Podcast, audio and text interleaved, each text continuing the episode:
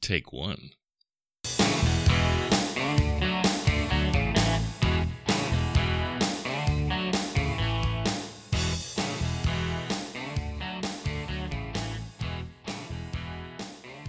Hi, this is Tim Anderson, the Appraiser's Advocate. Thank you for being with me today. I appreciate you taking your time.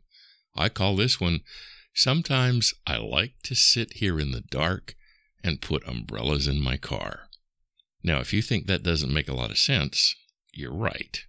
Believe it or not, I recently overheard a snippet of conversation in which the speaker said exactly that. It's totally out of context here, I agree. However, it made no more sense or less sense when it was in context. But that's not the point. The point is, in the context of a real estate appraisal, we must make sense in reporting the results of our appraisals by avoiding internal incongruities or internal inconsistencies.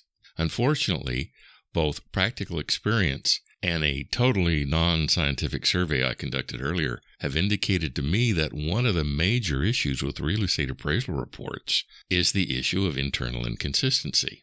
An appraisal and an appraisal report are complex, nobody debates that. It's clear to appraisers that both have too many moving parts.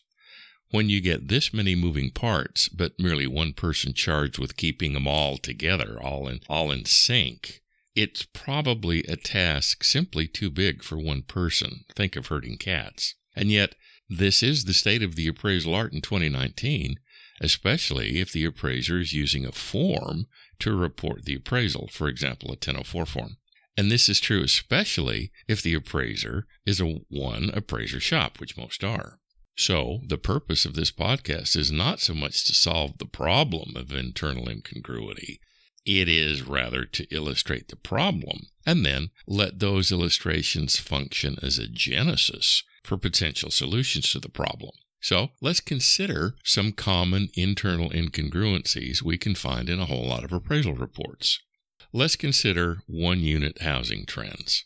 Referencing the Fannie Mae Selling Guide makes it clear that Fannie assumes the appraiser will fill this part of the 1004 form vertically not horizontally. The reason for this is that under standard economic theory, if property values are increasing, then supply and demand can't be in balance. The reason for this is that it is the imbalance of demand over supply that causes prices to increase.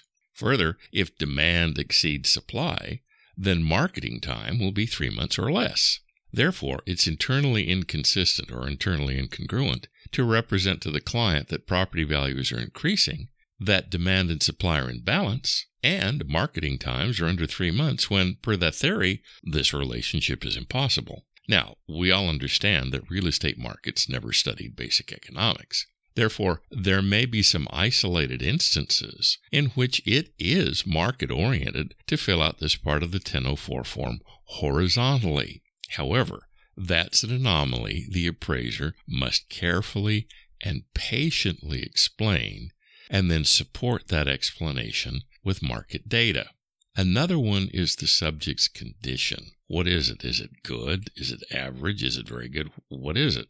As far as internal inconsistencies go, this is one appraisers can easily avoid. What happens is that on page one of the report, in the improvement section, the appraiser will indicate, for example, the improvements even after depreciation are in, quote, good, unquote condition, despite the fact that nobody has a clue what that means or any way to measure it.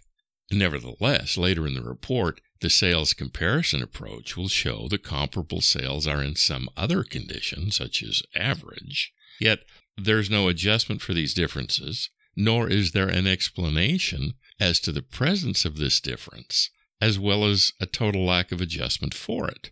Not only is it important for the appraiser to indicate consistently the subject's condition, it's also important the appraiser explain the market evidence behind how and why the appraiser reached that conclusion.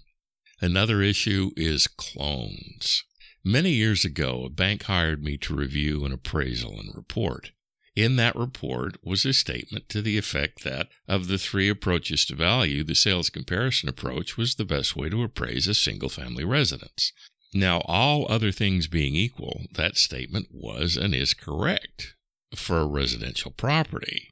But this particular appraisal, on a 1004 form no less, was of a 6,000 square foot metal warehouse on an industrially zoned site of over six acres in a fairly rural part of a generally rural state.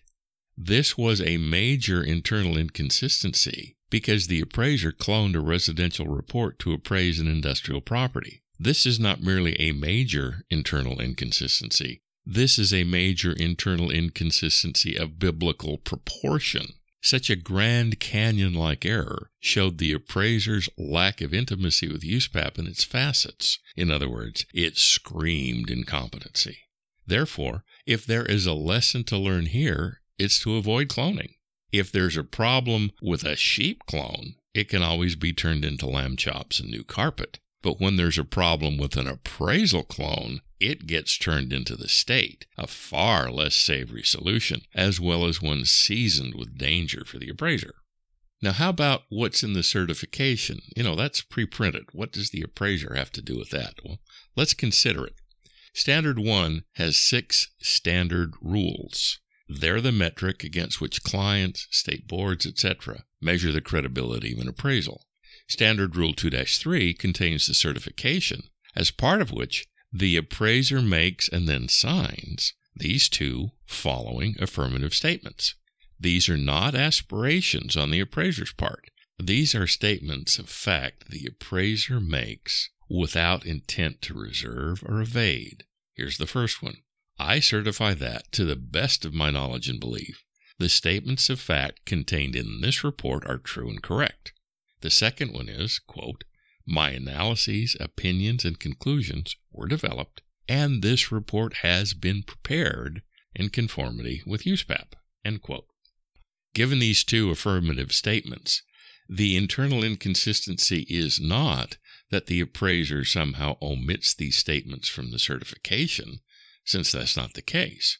Rather, the internal inconsistencies are that number one, the appraiser makes those statements merely hoping they're true and correct. And two, in reality, the appraiser did not develop the report, etc., in conformity with USPAP because the appraiser doesn't know those statements are true and correct.